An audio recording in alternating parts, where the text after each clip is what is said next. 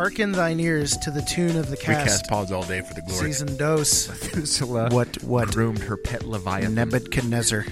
Salty Dogs Podcast. I have to be. the SDP and the ICT. Teddy Roosevelt. Hear ye, hear ye. While we cast all of our pods upon you.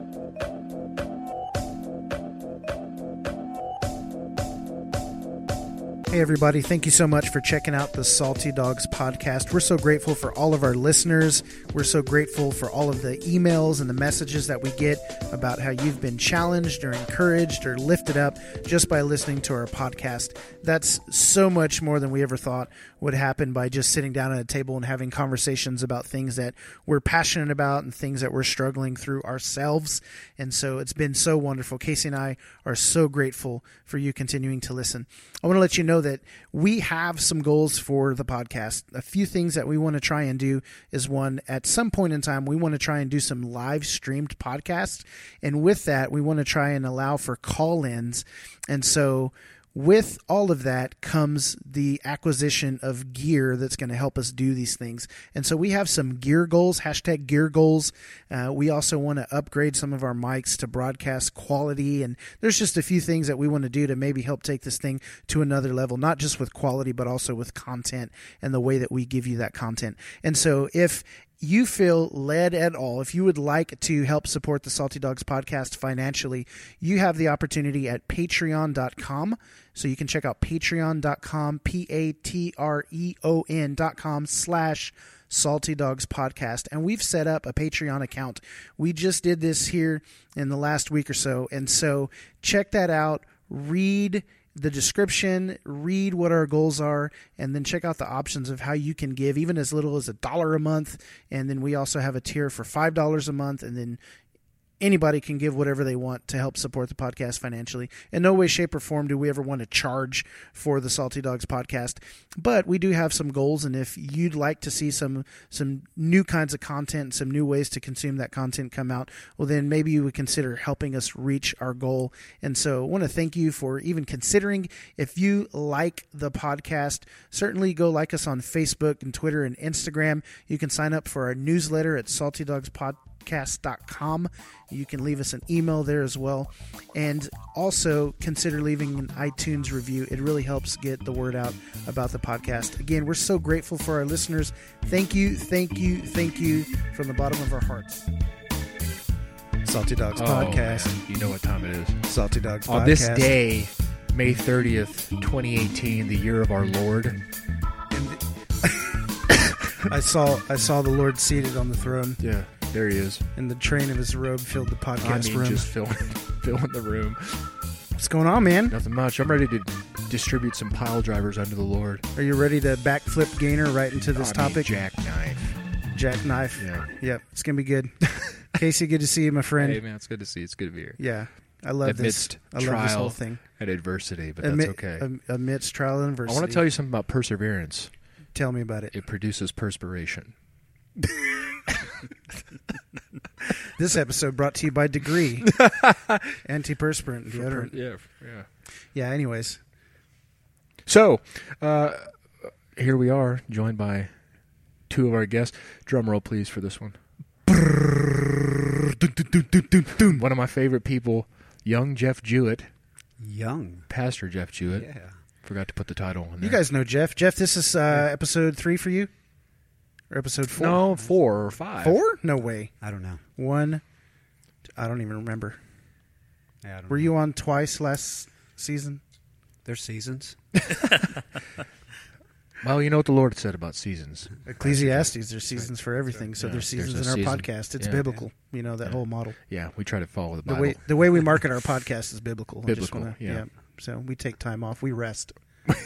yeah, it's my Shabbat, bro. that's right. We have podcasts. We take our Shabbat. We take podcast Shabbat, where we, we go hard in the paint and then we uh, I mean, you really we gotta- ride the bench for a little bro. while. When you're really just getting after it, you really gotta, Casting pods, bro. It'll do it to you. you know, just really gotta take some rest and hmm Yep. not lift anything for a while. Yep.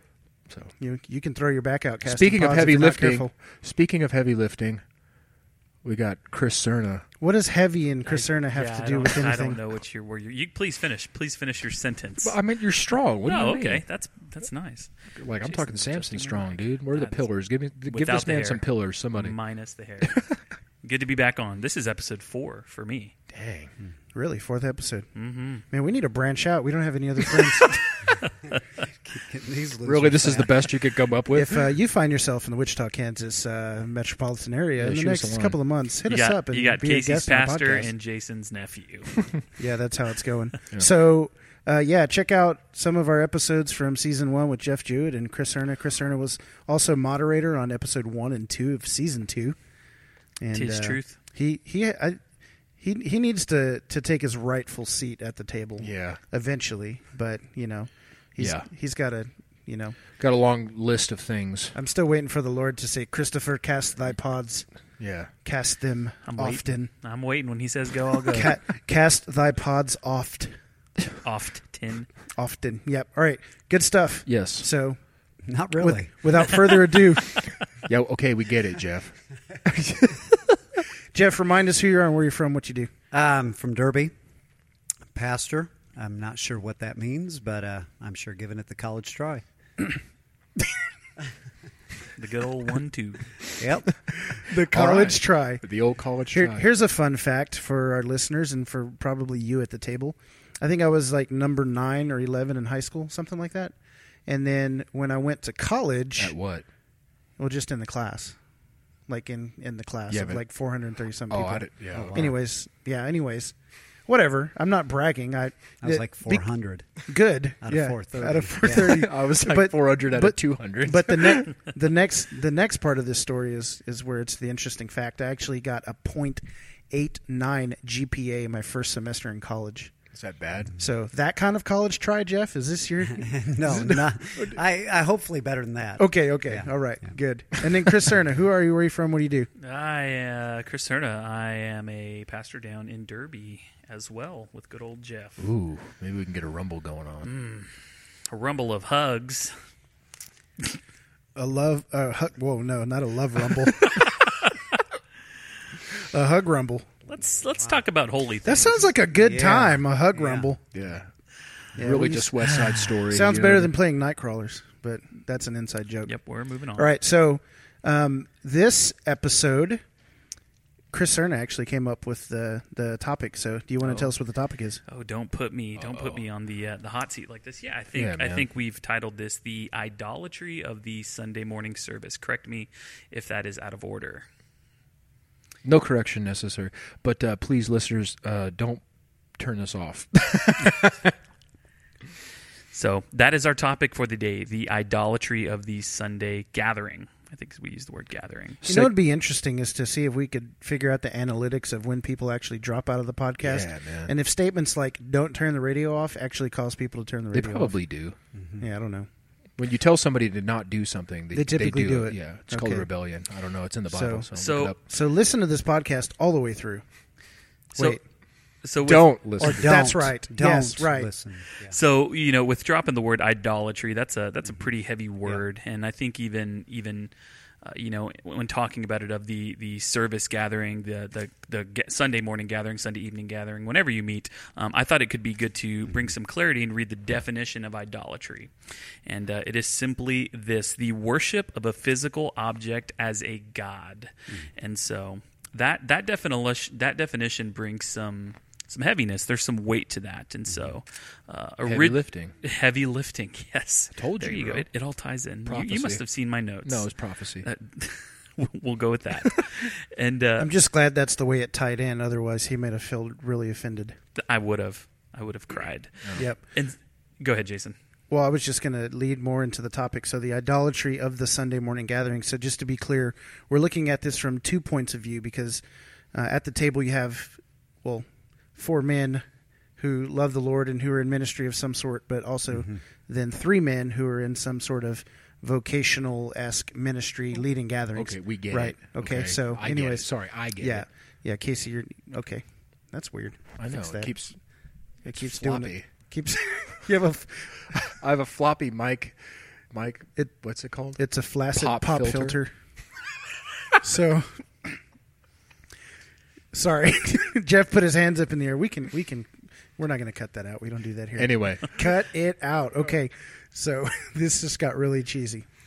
so there's three three of us in, in Yeah, three of us in ministry, and then uh, so Jeff, have you ever planted a church, or did you just stepped into leading churches? Yeah, stepped into stepped into leading into existing, churches. into exist- yeah. Yeah. Yep. Okay. And then Chris, you've stepped into existing churches, and then you've helped plant a church as well, Yes. right? hey, I so helped plant helped. a church too, bro. And then you did. You did help plant There a church. go. Mm-hmm. Casey has relevance at the table. See, there it is. We just had to is. mine for it a little bit.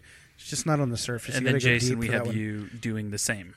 Right. So I don't even know if I would consider myself a church planter at this point, but held the title for a while and then started something from the ground up. And uh, yeah, certainly within this entire idea, put some sort of emphasis, a major emphasis on a Sunday morning gathering. So, two perspectives. One perspective as a leader slash church planter, pastoring, expecting people to come into a building, to a place for uh, building a service and getting people in a room and we know that there's more than you know there's more to that than just getting people in a room but the other perspective is people who attend gatherings and then that's the thing they do on sunday mornings and for for this purpose specifically sometimes that's all they do concerning their faith is go to a sunday morning gathering right so Correct. right okay so to set the stage You've been prefaced. You've been prefaced.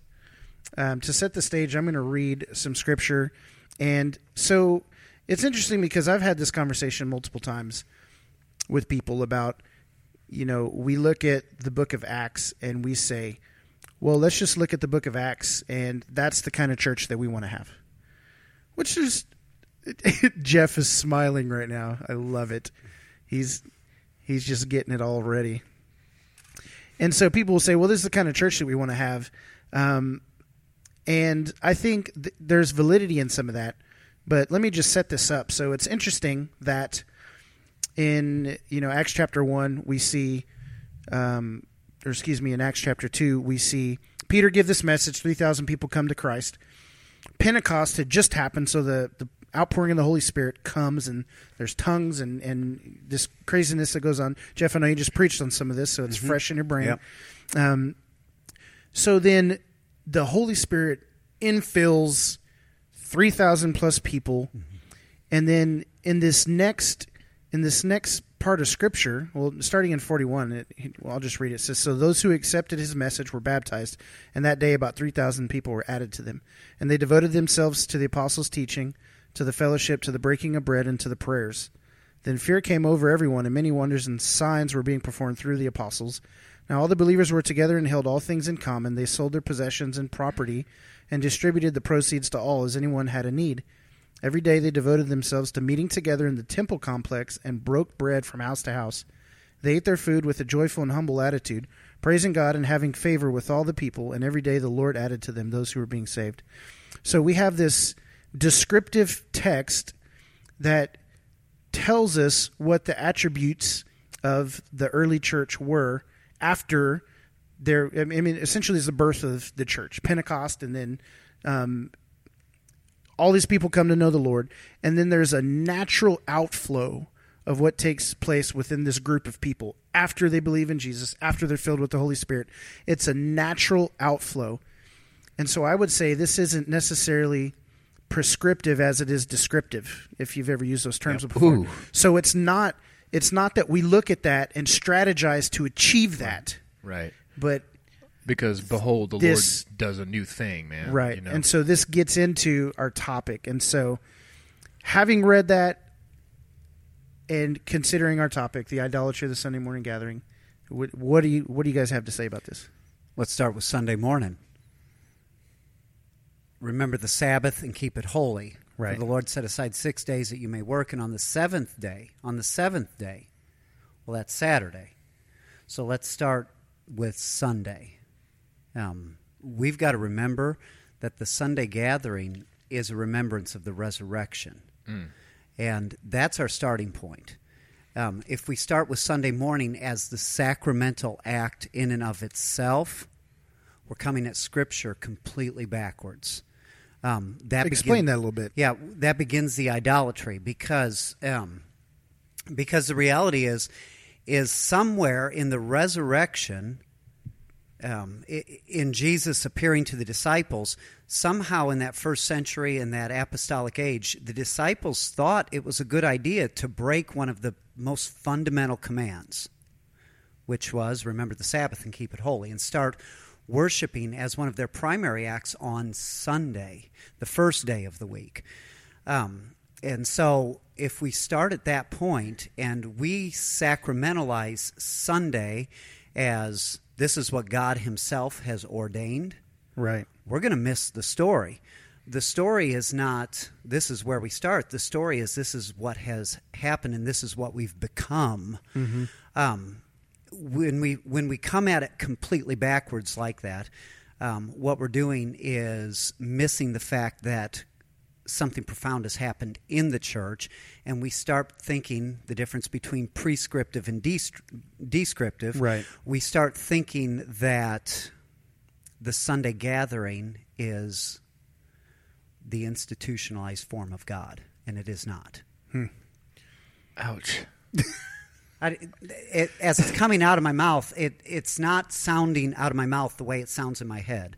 Okay. Um, so I'm I'm hoping that's clear. Maybe in the questions it will be clear clarified. Yeah, great. So, um, what? So, Christopher, you chose this topic.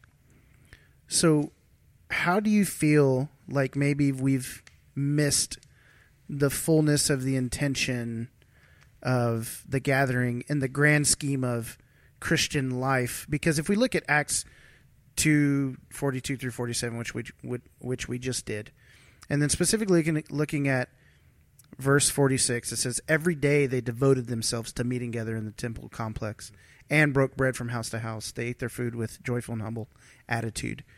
And so, even in this description, it seemed like the body of Christ was functioning on a daily basis but now in Western culture, we have this. It this. Do you go to church? Yeah, I go to this church. Where do you guys meet? Okay, what time is your service? And that's just kind of the natural order of question. And so we know that church is a facet, and you'll talk a little bit about that of this entire thing. So then, how maybe how have we missed it, and and what do you think the fullness of it should look like? So so you know originally I think when when I threw this topic out, I think like any good topic and any good sermon uh, that that the Lord puts on your heart, there's a bit of conviction that comes with it. I think, uh, in, in, in the sense of what the Lord is teaching you and revealing in your own heart, right? And uh, and and so you know we've started a church in in Derby, um, Living Water Church, and um, when we set out on this venture, we really had to ask ourselves, wh- why are we doing this? You know, what are what is the point? Of this. And and even again on on Sunday mornings too you know what are we trying to accomplish in our gatherings you know? Because there's there's kind of some well duh we're going to do it to to you know to share the gospel and, and to make disciples and, and to baptize and and to do all these things. And I think that those are those are the the givens and they're supposed to be that way.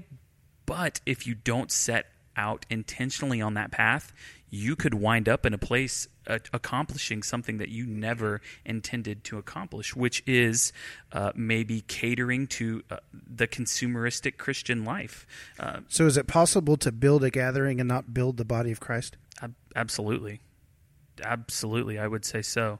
I, I think and so. That, that's what you're talking about. Like maybe you've you've set out to create something, but then you've missed it because the purpose is something else. I think I've been a part of of I've been a part of and put my stamp of approval on on being in ministry at places to where or, or, even in my own personal life. We'll just talk about me as a christ follower to where i've watered down the the act of following Christ if if and I'm going to use the analogy that that you and me have been kicking around. and know you wanted to use it, but I'm going to use it. But if if the Christian life is is a diamond, okay, uh, a diamond has many facets. It's not just a flat surface. It's not just all about the Sunday gathering, and so there are many aspects to that.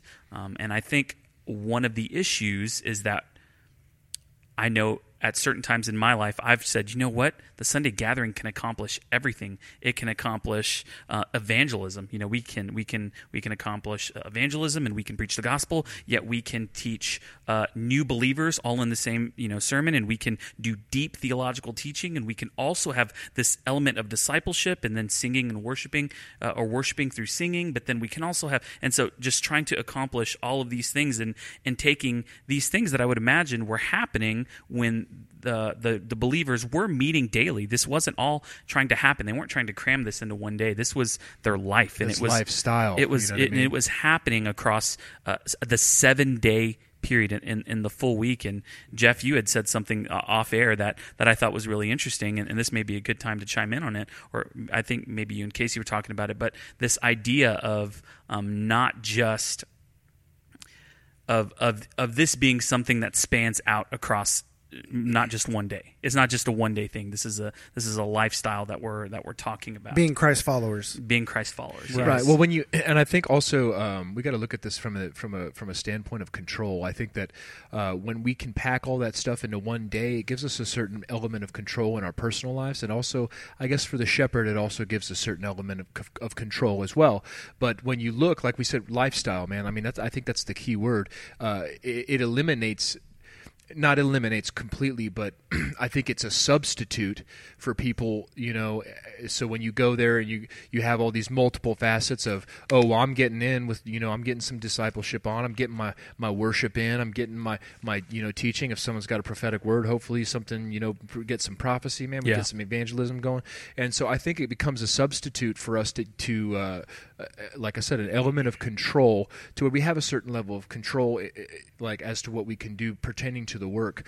And I think that we can we can focus, like we've been talking about so much on the Sunday gathering, that we miss the the the natural flow, right? So the connection to Christ creates a flow that distributes out from us every day of the week. And I've said this many times, and I will say it again. Uh, you know, I just it's it's astounding why we why we the the flock is dispersed all six days of the week, the flock comes together for one day, and then you wonder why w- wolves are picking off the sheep in the flock.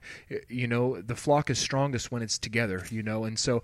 Uh, We've and this goes back to what we were talking about before too, which is in our culture, westernized culture, and and especially here in America, uh, that we have made our entire you know capitalism and all these things that we have been inundated with for a long time uh, we've made it about the individual rather than community right? Yeah. and so before before westernized culture like look at the indians look at i mean all throughout civilizations they, they it was a tribe right? It was a it was a community. It was and community was very highly regarded. It was everything right? It was helping raising each other's kids. It was it was it was you know uh, distri- or producing food for the community. Right. it was it was all these things tying into it but now what we've done is we've made it about the individual Right. and so it's an individualized thing because tri because tribally there are roles to be fulfilled by each individual member of the entire tribe so that each individual part contributes to the whole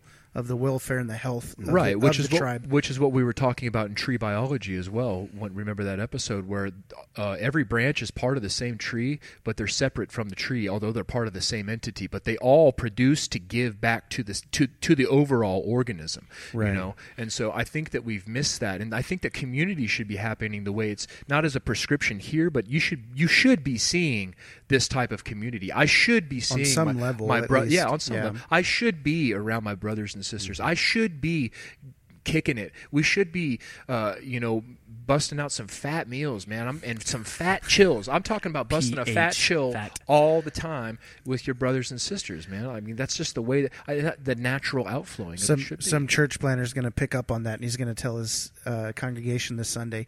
Yeah, so we're starting this new program called Fat Chills and Fat Meals. and so Chills and basically Fat we're going to have fellowship dinners, but this is what we're going to call it because Fat chills and and, we're happy and we're gonna do what Jesus did, man. We're gonna my my favorite descriptive word of him was he was reclined at the table, dude.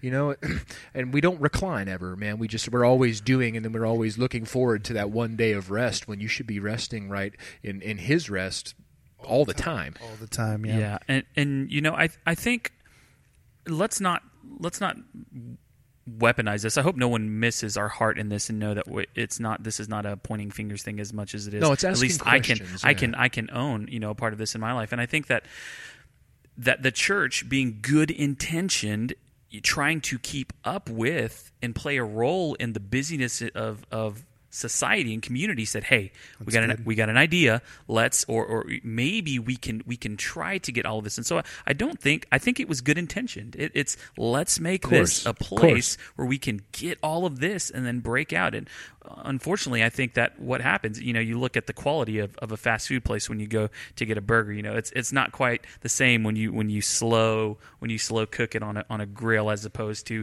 throwing it into you know the microwave or, or the cooking it real However, they cook burgers. However the cook burgers I'm not a burger scientist I, I don't know Yeah. So let me so let me present something. Me- A bur- You're not a burger scientist. I'm not Is that a real Well, thing? Yeah, you can get your degree at Divine University. oh gosh. Um, so I want to make a statement, and then we can play off of this. So, um, this will take us a little bit more into the to the route of just kind of like the you know the everyday Christian. So, I remember when I was in high school. And uh, I just come to know the Lord. I was like reading my Bible, I was praying, I was going to youth group, I was doing all these things. And so I remember going to to a Sunday morning gathering, a service, going to church and then coming home and feeling like a million bucks. I was just like, gosh, I feel so great. This is awesome. I love going to church on Sundays. And I remember talking to one of my buddies at school who was also a Christian, and uh, he was a little more charismatic, however you want to take that, but um, it was different from what I grew up with. And so I remember telling him this. I was like, man, I just feel so good on Sundays. Like, you know, we worship, I hear the word, I feel so close to the Lord. I said, I wish I could feel this every day. And in that immaturity, I didn't understand the daily Christian life.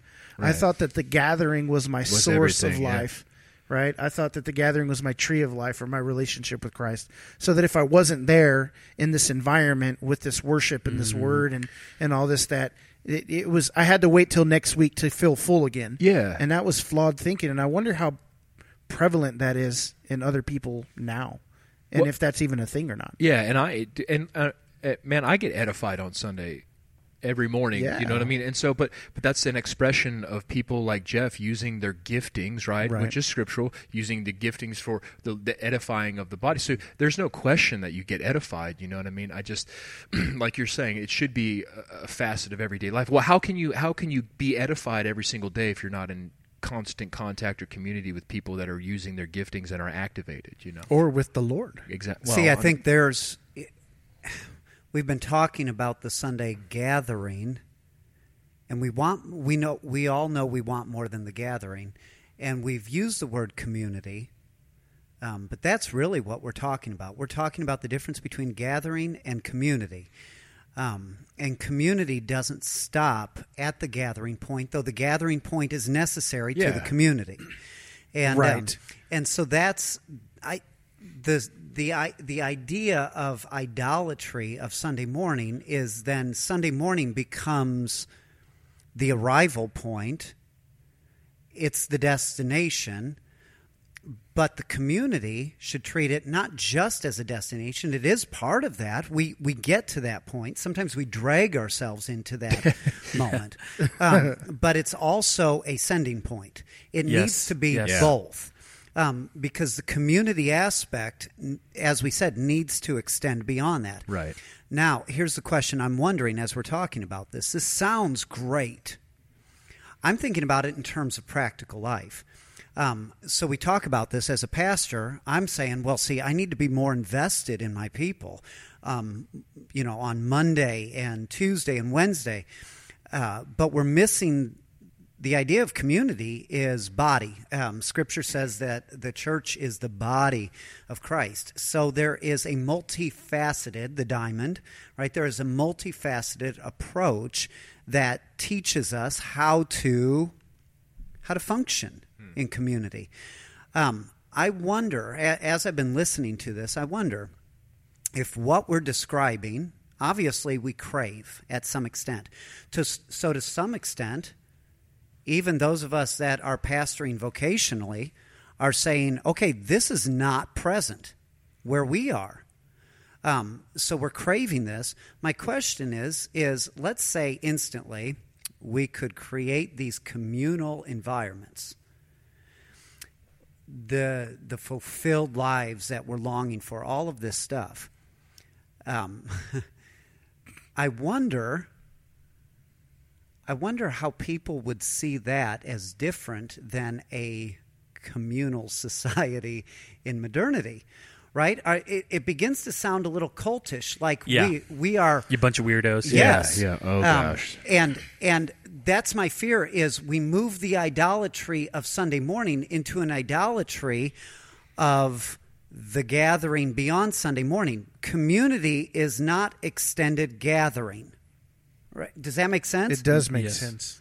um, we're not just protracting the gathering throughout the week because that's Right. what a a cultic commune is. We're Yeah. just going to stay gathered all, All the, the time. That's Yeah. good stuff. Um, that's not the point. The body is meant to accomplish something, Right. Um, serving each other, of course, Yes. um, but also serving the world. So I think this this topic kind of blends in a little bit with uh, our episode uh, three, I think it was, which was the purpose of the church. Is that right? Right. Or yeah, I think that was the one. Um, so yeah, it, it it begs the question then: What is the ultimate purpose of coming together as Christians? Like, so we've yeah we figured out, or we've actually I think we've inherited this go to church on Sunday morning thing, Right. And and so the way that I knew growing up to essentially seek God was to put myself in a community of faith, which we called church, which met on Sunday morning, sometimes Sunday night, and then Wednesday nights. And so it was about getting into this place in this room so that you might learn something or gain something that was then going to be transformational to your life or whatever it may be. And so I guess I just I wonder what is what is the fullness? And and so you know one of the things we talked about was like being a prophetic voice and that just means communicating the heart and the mind of God um, for his people his understanding his his heart his intentions and his purposes for all things. And so understanding that in the fullness. So then if we said okay lord we've missed it concerning gathering in community what is your desire for the fullness of this if we were actually to see that happen? What would that look like? And what's the intention? What's the purpose? Yeah, I, Who has all the answers? Somebody tell me. yeah, I got What's answers, that, Lord? Answers, Well, answers.com. hold on, guys. Um, I'm I'm going to upset you because I'm going to. I don't know if this completely answers your question because I am. I'm want to backtrack to something that you just said. Uh, you've brought up That's fine. Okay, you've brought back up your your past twice, and, and the first time that you said, you know, when you were a kid, you know, you you had this desire to to go to be in the service because it, it felt like this is where you needed to be, you know, and you described how you would talk to your friends, say, "Man, it just feels good when I go there," and so the imagery I had when you were describing that, and then again in my mind was when you look at idolatry, what you've done is you've made something else a imitation of God, at least in the form of the Christian life. And so the the imagery that I had was was is it possible that we've we've tr- created an environment that is trying to replicate that of being the holy of holies with you know in in the tabernacle of we- we're trying to to create this place of of deep intimacy mm. okay? And and mm-hmm. it is it is there is good in the gathering but if the believer has sought that to be the source of intimacy then then we've missed it because man i can tell you there are so many times The times only source of intimacy. Yes, the only source of intimacy. Intimacy. So where I've I've got this good feeling, and man, you can feel the spirit moving, but but that's the spirit of God. That's not the spirit of the of the gathering. A- And so I think that's important to, to not miss. And so mm. this idea of the holy of holies, and- Right. and, you hear this when you when we hear believers. You know, I've heard some of my friends and people that I lead, that I pastor, say, "Man, I'm I'm so excited to go to church and hashtag best church ever." Hash, you know, all of these things, and and it's all about this thing and not about Jesus. And and the promotion the promotion of of a of a of a I guess a expression of the body rather than the promotion of of the Lord. And man, I think this kind of ties into we are the temple of the Lord, right. right? And so we have that access literally all the time that we should be how we are the housing for that kind of that spirit and we should be able to therefore in, in some in some meditative con- con- contemplative way, you know, we should be able to access the holy of holies inside of us because that's where he dwells. I mean, that's his word. That was Jesus' word, bro. I'm going to send the Spirit. You know, uh, uh, I'm going to ask the Father, and we're going to come and we're going to make our abode in you, right? So mm-hmm. when we, mm-hmm. say, oh, I'm going to go. Where are you going to? Oh, I'm going to the house of the Lord today, bro. Like the house of the Lord, we are the house of the Lord. Not only that, but we are being we are all collectively being built into yes. the house of the Lord, right? right? So when we say that the church uh, come to church, honestly, I think that's kind of heresy. You know what I mean? Like, come to church. I am the church. We are the church. You know, the entire the every believer across all the the world is yeah, the church. So, so, so Jeff, I, I, I think I'm I'm not picking on you. I you're a wise man. You're a very wise man. I see it. I see it in your gray hairs. Just kidding. None. Yeah, you definitely, None. you definitely. Had you been living back then, you definitely would have been the one bringing frankincense, bro. I'm serious. That's awesome. So, I'll, ha- I'll, handle the goals. So, so Jeff, Jeff no. I know, man, I know you have a, I know you have a heart for people. We joke right. about it sometimes. I'm like, yeah. you know, you love people. You're like some of them. Okay, um, but I, I love the people. Even I even love the people I don't love. Amen. Because Christ in you loves them, right? So you exactly. don't have to, right? Yeah. So yeah, it's good. So you're off the hook. just, just kidding, people. Um, Jk. And and and I want you to answer this too, and you can obviously just say, well, his answer is my answer too, but you know, you you pastor you pastor a gathering or you pastor a church excuse me you pastor a, a, body of believers but they come to a sunday morning thing but you also they do other things and same with you guys you you started a started a, a church, quote unquote, whatever you want that to mean, um, and now you're moving into trying to find a place to gather for Sunday mornings. So, taking this back to the question of what is God's heart and intention and the purpose of, of who we are and what we're doing. So, beyond gathering, we're extending community and mission. So, what do you want for the person that walks through the doors. Of your church into your gathering on a Sunday morning? Right. Um, I think of two things specifically. Number one, um, before we started, we prayed right? it's a good idea. We prayed, and um, while while Jason was praying, uh, he mentioned a verse in Ephesians as part of his prayer. You can always tell someone who prays because they breathe Scripture. Um, so I appreciate that. You that that's evidence of your prayer life. Um, but uh, in that Scripture, he said he said something about how we are seated with Christ in the heavenly places. Um, but there's another important part to that verse. We are seated with Christ in him in the heavenly right. places. Not just with him, but in, in him. him. Yep. Uh, so the fir- one of the first things I want them to understand is the in him aspect is participating in his body which is the church. So when we are when we are gathered and in community true community with other christians that's where we experience the fullness of the body of christ. Um, so that, again, in Ephesians, so this idea of submit to one another out of reverence for Christ, now we become a community that serves each other. We submit to one another out of reverence for Christ. So our way of serving Christ is by serving, serving his each body, other. Yeah. Yes. And so I want people, as they come into the gathering, to get that.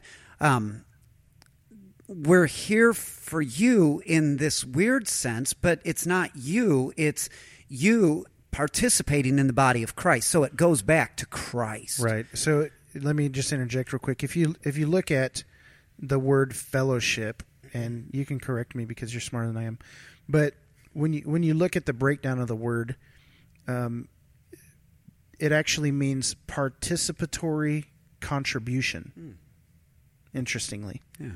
So it's not just like, hey, let's get together and rub elbows, chills and mills, right? Um, it's to to be in community and mm-hmm. in that tribal sense that we just spoke of, and to be in fellowship is that there you're participating and you're contributing. Right, but we've got to understand not everyone comes in ready to participate. Right, just like my kids when they came home from the hospital were kind of worthless to the family structure, right? I they I in mean they some ways, they challenged its Oh, uh, my goodness. health and Source Yeah. to sink. stability. I mean- Source to sink. Yeah, exactly. Um, they took over my life by somehow not contributing to it at all. Um, and sometimes people come in and they need that body in order to mature them. Ephesians 4 that you may grow up into mature manhood um, in the body of Christ. Um, so, yeah, we're not expecting people to come in in you can participate in the fellowship, but you may not right off the bat be a contributing member. Right. yeah. Um, so that's that's the first thing I would like. Second thing, I go to another passage, um, First Peter. A- As you come to Him, as you come to Christ, the living stone, right? Living stone, rejected by men but chosen by God and precious to Him. You also, like living stones, who's our living stone? Christ. Christ. You also, like living stones, are being built up into a spiritual house to offer spiritual sacrifices acceptable to God through Jesus Christ. You see, we keep coming back to Jesus. Yeah. Um, but I want them to understand that the gathering point is not the church, Right. they are the church together. Yet at the same time, you cannot be apart from the ecclesia, the gathering of the Christians. It's like a brick without a building. A brick without a building hmm. is worthless. You need the other bricks to make the value of the single brick. The of- full the fullness of the potential Right. of the brick is found in the presence of other bricks. absolutely. so the fullness of the potential of the Christian is found in the presence of other Christians. and we become we become the abode of God. of the potential, yeah. Yes. We become a spiritual house. We become the abode of God, um, and that that is the essential nature of the church. I have a high theology of the church, not a high not a high theology of a church, The, The church. the church, The church. Yes. Yeah. Christopher, what do you want for people when they come Thanks, to the son. gathering?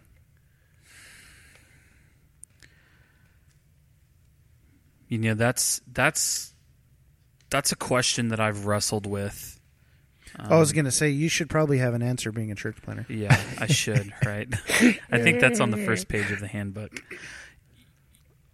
You know, my my hope, I have a few. I think my basic hope is is is to the non-believer that walks in looking for hope that they would find a a welcoming community that does not just welcome with smiles but welcomes um, welcomes with action um, and and is willing to interject themselves into the life of someone else who does not believe the same way as them.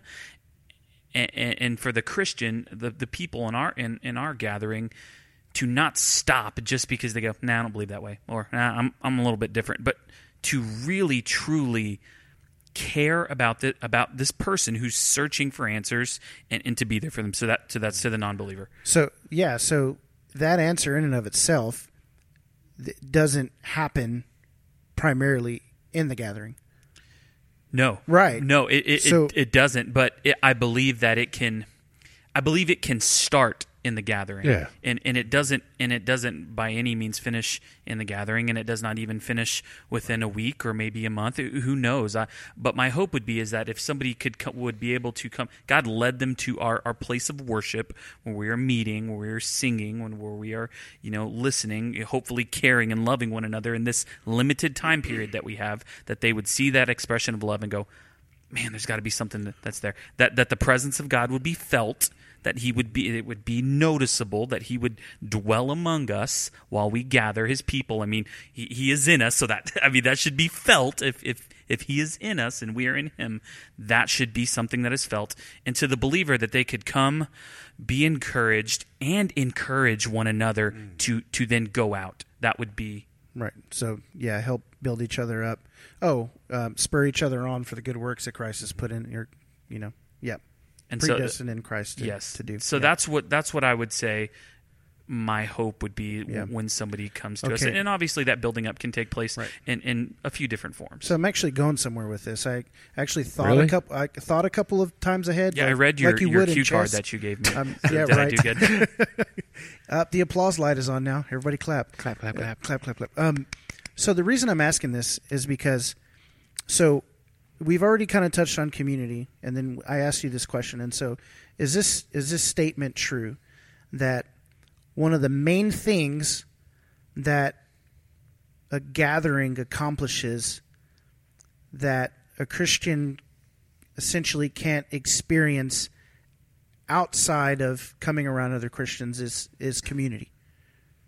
So so let me maybe that didn't make sense, but let me rephrase this. So people can encourage others to be on mission outside of a Sunday morning service. yes. Right. Yes. And so people can hear scripture outside of service. People can pray outside of service. People can c- take communion outside of service. People can worship outside of service. So what does the gathering of the body accomplish that we can't do on our own outside of a service? Like what does the service accomplish? It defines the body. There is no body apart from the gathering. Um, that's like saying, um, that's like going into a cadaver lab and saying, "Well, I've got a, I've got a vat full of severed hands over there and a freezer full of heads over there." Chill out, Jeffrey Dahmer. Yeah, that's, yeah. that- I don't eat them, um, but uh, that you know of. But um, uh, but no, I there there is no body if we're just a bunch of severed parts, Right. Um, and there's no life there, and so the gathering brings purpose to it, and it defines purpose for your life. A severed hand or a severed appendage. Um, This is gruesome. to yeah anthropomorphize right um, we're going to give we're going to give these severed body parts um, a mind of their own um, a hand a hand by itself is going to say what what am I supposed to do? What am I good for? Right. what part do I have? Right. you see the hand makes no sense if it's not attached to the body. Mm-hmm. and so the body itself gives purpose not just in the gathering but gives purpose to life. But it's also the responsibility of of us to make that known to those who come to the gathering. yes. And so are we missing it if we're not essentially teaching or exemplifying that?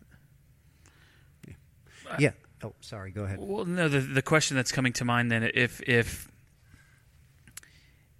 if the gathering cannot exist without us, multiple us as multiple believers being present, then has the way that we've structured the gathering is there is there something that is missing there? Have we structured in a way to where this opportunity because that's what it is that we are all getting together we are taking time away from you know our jobs our family all of these things and, and coming together. Are we seizing that opportunity and is it being used well and is is a message and singing and and five to ten minutes depending how long you want to stay before or after accomplishing what we want it to? It, it truly isn't a, a question that that i want to throw out there you know personally i and i know it's a bit of a personal hobby horse of where i am right now but i don't think we can of we can go any further in this conversation without talking about ephesians 4 um, the what we would call uh, the APEST, model. Yeah. that god gave some to be apostles prophets evangelists shepherds and teachers a fivefold ministry.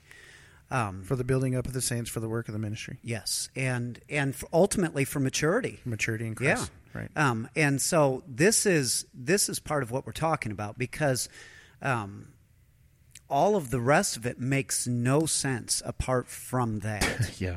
um, and and individually, our participation in it makes no sense apart from that. It's almost like a group of people that are getting together, and when they when you don't know your role, how can you accomplish what you know Right. your role and what you've been gifted in to do? Yeah. Yeah. So, so I think that some of the language that I use in in my network of of brothers and, and sisters in Christ, and specifically within disciple nations, mm-hmm. is the the phrase equipping ministry. And so we actually did a podcast episode on the Disciple Nations podcast on equipping ministry, but it's you know I think that the the so we talk about it in this in the sense of wine and wineskins. Essentially, the wineskin can look the same, with the wine being different. So the wineskin can all look the same, but the wine inside is different. So the heart behind the gathering can be right, even if the gathering looks like a gathering where uh, the heart is wrong.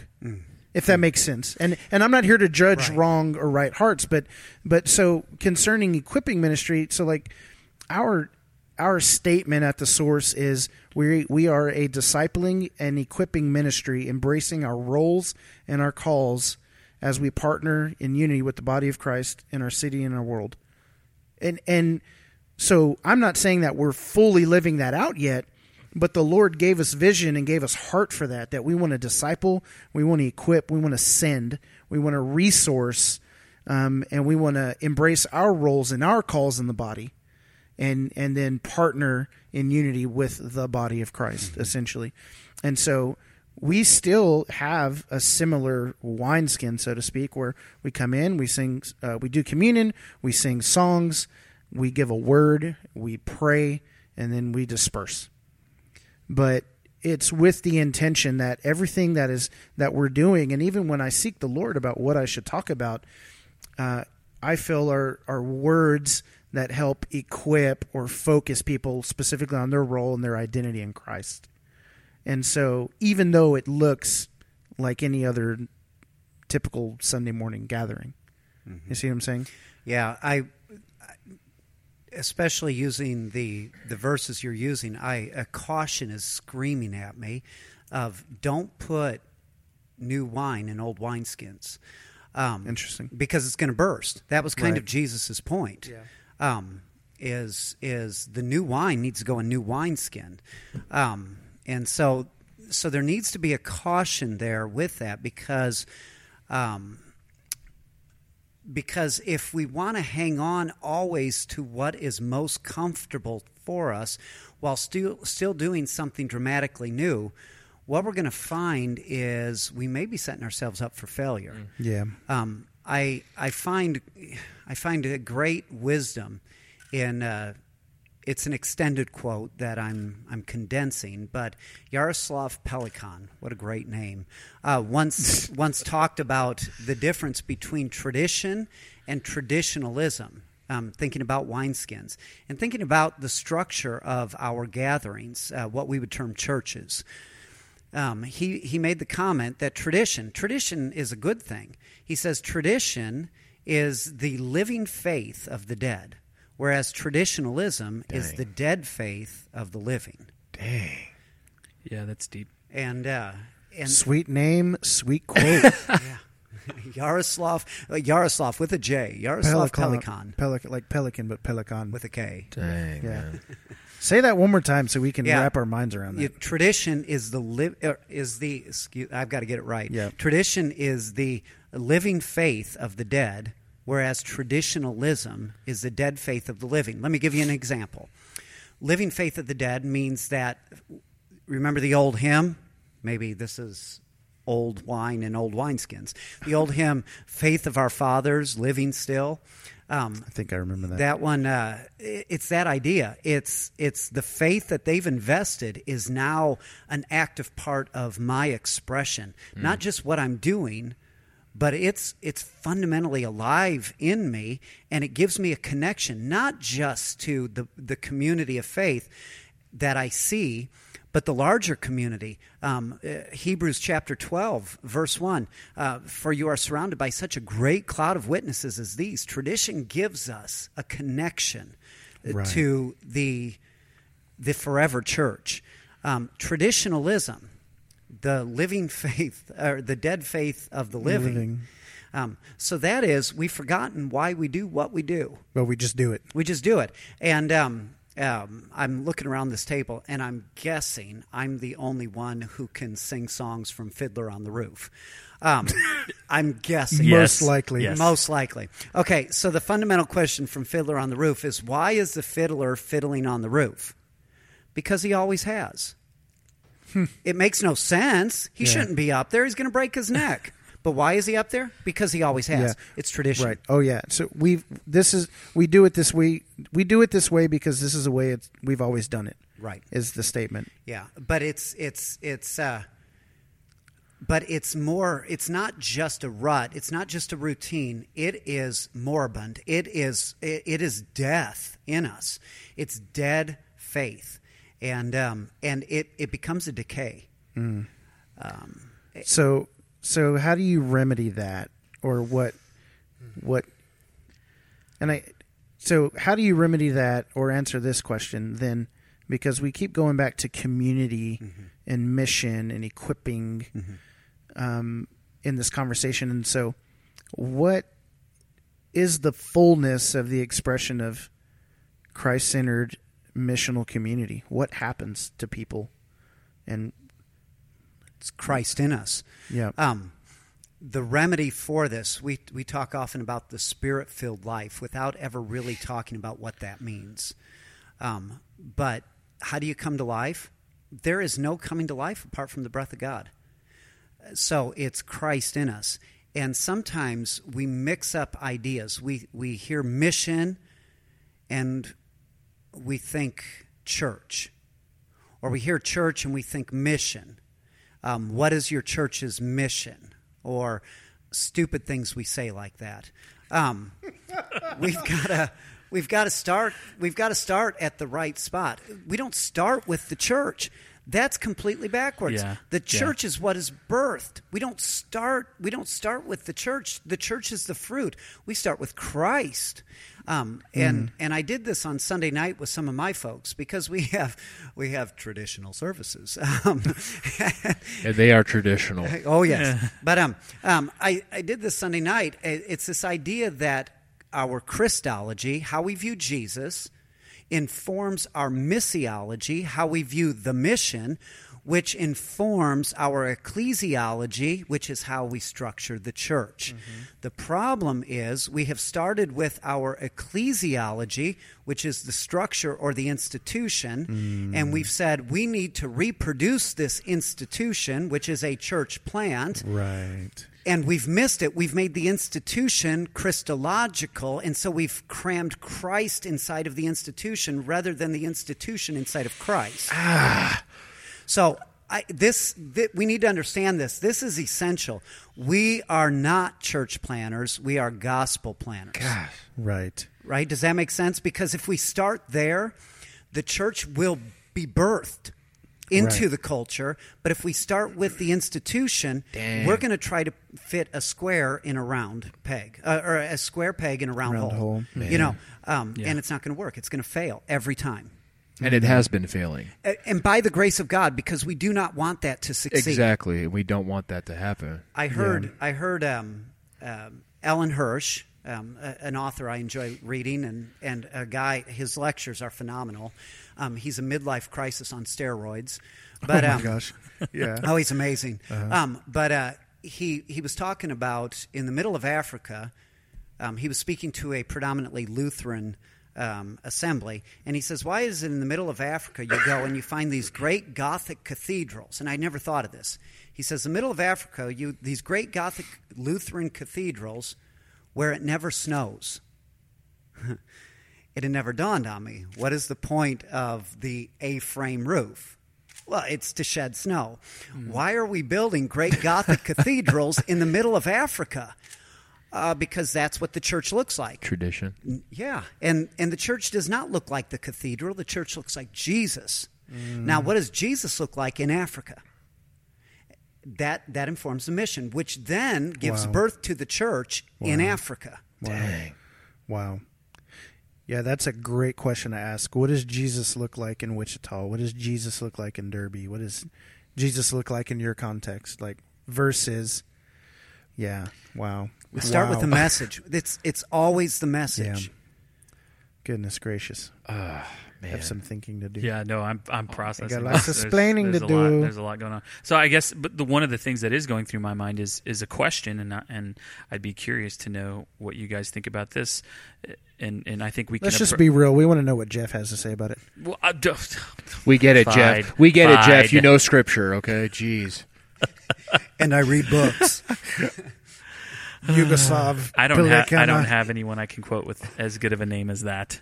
Jaroslav. Yes, that is a good one. So, so my question is, and I think this can be twofold to to the to the to the person who is a part of a body, the Christ follower who is a part of a gathering, and then to um, to God appointed leadership. I don't know. We'll just the pastors, you know, the pe- the people that are using their spiritual giftings. How can how can to the to the leader, and I'm just going to say pastor for like instead of so we're just going to have that word pastor describe all of it. So Yep. how can the pastor what what is the pastor's role in not creating an idol of the gathering and then what is the believer's role in not in not making that an idol in their life Let, let me answer for the leader. Um, i really just wanted jeff to answer but you know dang it. well, i'm sorry I- uncle i'm a- sorry uncle A Jason. guy named Miroslav Flamingai. he. Uh,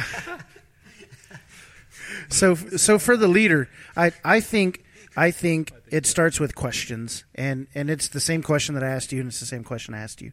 Ask yourself, what do you truly want for people? And first of all, it should what you want for people should be what God wants for people. Yes. And what you want for them should be is uh to essentially i would say what i want for people is to first of all know god the father to know christ as lord and god as father and holy spirit as you, you know counsel and counselor and all the things that he is right yes um, but even more than that, I want people to understand their, their God given destiny, their purpose. They've predestined in Christ for good works to live out on this earth, to to um, administer God's kingdom into earth as it is in heaven. Um, to know the Father, to I mean, it's all about knowing Christ. To, on that day, Jesus will say, "Yeah, I know you. Come in." Right, come and eat. Sit at the sit at the wedding feast with me. Right, like I want them to know the living God with me. right exactly so and and so that anyways that's my heart for people and so i would say what is your heart for people what do you desire for them and then from that how is your gathering time your service time specifically geared in every way shape and form to help people f- find that or experience what you truly desire for them because you know there was a time where really all I I just wanted people to come into a building. Like, hey, come to church. Come to Right. you know when we invite them to church. Hey, you should come. You know, somebody says, "Chris, I'm having a man. I'm having a really hard time."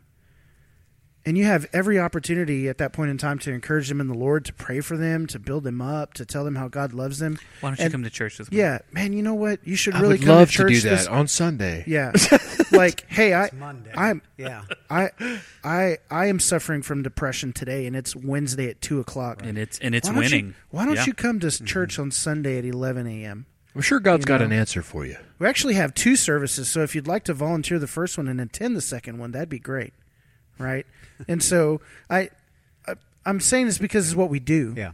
yeah But so yeah, so that's what I would say to the leader. What is your heart for people, and how is your your gathering and everything about it geared towards leading people in that direction?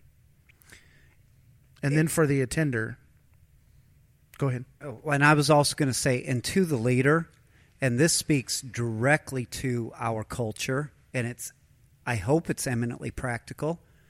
Our pastors need to quit creating celebrity pastorships.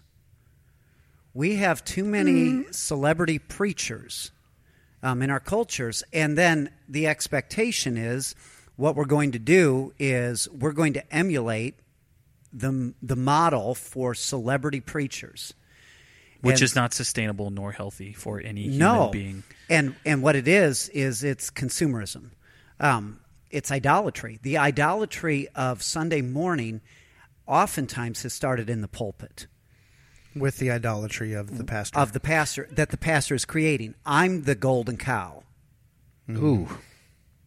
wow. You know, I- I'm reminded of, of Israel, you know, wanting a king and, and then them getting a king. You- Yeah, they that's took- where that's where That's my what mind you went. get. I remember a, uh, a one of my classes years ago. I had a an Orthodox priest come and to visit the class, and he was in full regalia, you know, the whole Jedi robe and everything. Yes. and uh, and uh, someone said asked a question about his. That's the fun denomination. no, no, no. We put the fun back in Pa- fundamental. Pastor cosplay. But uh, um, but someone asked him, and I remember it stuck out in my head. They said so. It, it was a question about his icons, uh, the icons that they uh, they hold up and and look to, and um, and he says, well, let me ask you about your icons. And he says, we have. He says, well, we have no icons. You know, we're we're Protestant. We're whatever. And he says, how about the jumbotron with your preacher's face on there? Um, and uh, whoa, um, and and Chill we do out, that. Jedi. But you, you think about this in terms of the way we've structured churches, too. We have our mother church and we have our satellite churches, our campuses, our whatever. And what we're doing is we're calling people pastors, but we're really putting our celebrity on the screen. Um, one of uh, one of the Jason and I have had many conversations about this topic. Ooh, it's a tough one. And one of the pastors that I admire greatly, admired, and still do admire, um, I heard him preach. It, for me, it was a moment, right? I, I like the moment, and it was a moment. Um, and his church in Seattle ended up crumbling because um, because it was built upon him and in a sense, he, the church outgrew his leadership style. And when the church outgrew his leadership style, there was no leader, and the whole thing fell apart. Right. Um, it, it's idolatry. That's rough. And, and you know, I, I gosh, I, I do think there's a responsibility that, that each each person that is, is speaking in, in whatever whatever context it is, they they do have a responsibility. But man, to the to the attender, to the Christ follower, to the wh- whoever whoever you want to call it, do not make an idol of your pastor mm-hmm. because it absolutely, you know, can people can put these people want a king people want a pastor Right. and people want this person that they can look to and and and they place them on this pedestal to where you know they're they're trying they're wrestling and struggling with things in their own life they're daily repenting and going to god uh, uh, hopefully for things in their life and and yet they've been put on this pedestal way up here Wait, stepping into full time ministry and pastoring a church plant, I was not ready for the amount of expectation that was placed on me as a pastor because I was the guy up front. You're the lucky rabbit's foot, right? Your prayers seem to matter more. Your your words are going to save, you know, this marriage. Your your ideas are going to change. Right. Man, it, it's it's not like that. Yeah. Yeah, and, and, and I think in a healthy in a healthy body, you, you have not only the uh, the pastor pastoring, but the people pastoring and and care that is taking place in shepherding. If that is within, I think we we all to some they're gifted in that, but I think we all have a, a level of shepherding that we we are responsible for. We're not we're not uh, immune from doing that. No, there's no part of APEST that that um, disallows or prevents you from participating in every part of APEST. It's that you are especially gifted in certain areas, and sometimes you do other areas because you need to do it. Right. Um, but uh, um, yeah, the uh, I see this a lot. I see the platform in particular, the platform work in particular, as as um, propagating the idolatry of Sunday morning. Our platform work, and and don't get me wrong, I want a well orchestrated Sunday service. I do Right. Yeah. because I don't want there to be distractions Right. that I could have prevented that are going to keep people from um, that are going to prevent the atmosphere from becoming conducive to worship. But um, but the overproduction of everything. ah, It's the American way. I mean, it can it can in some ways be mm, distract. I mean, it can distract instead of instead of lead you to to God in that moment. or worse yet, entertain. right, Yeah. and misleading. It's Yeah. misleading. and and this isn't against large church this isn't i uh, yeah i i like big churches i listen to the pastors they have great resources they put out phenomenal um, phenomenal materials i read the books um, so this isn't against that but this is a comment to the culture in which we're dwelling that that the church culture is not to look like the world, it's to change the world. Right. And in order to change it, you do have to look different. You don't change the world by looking the same as it. Am I? Am I? I have a question. Am I even saved? Is what I want to know. First of all, I don't know what I'm. Most gonna- of Scripture says you are being saved. Oh, okay.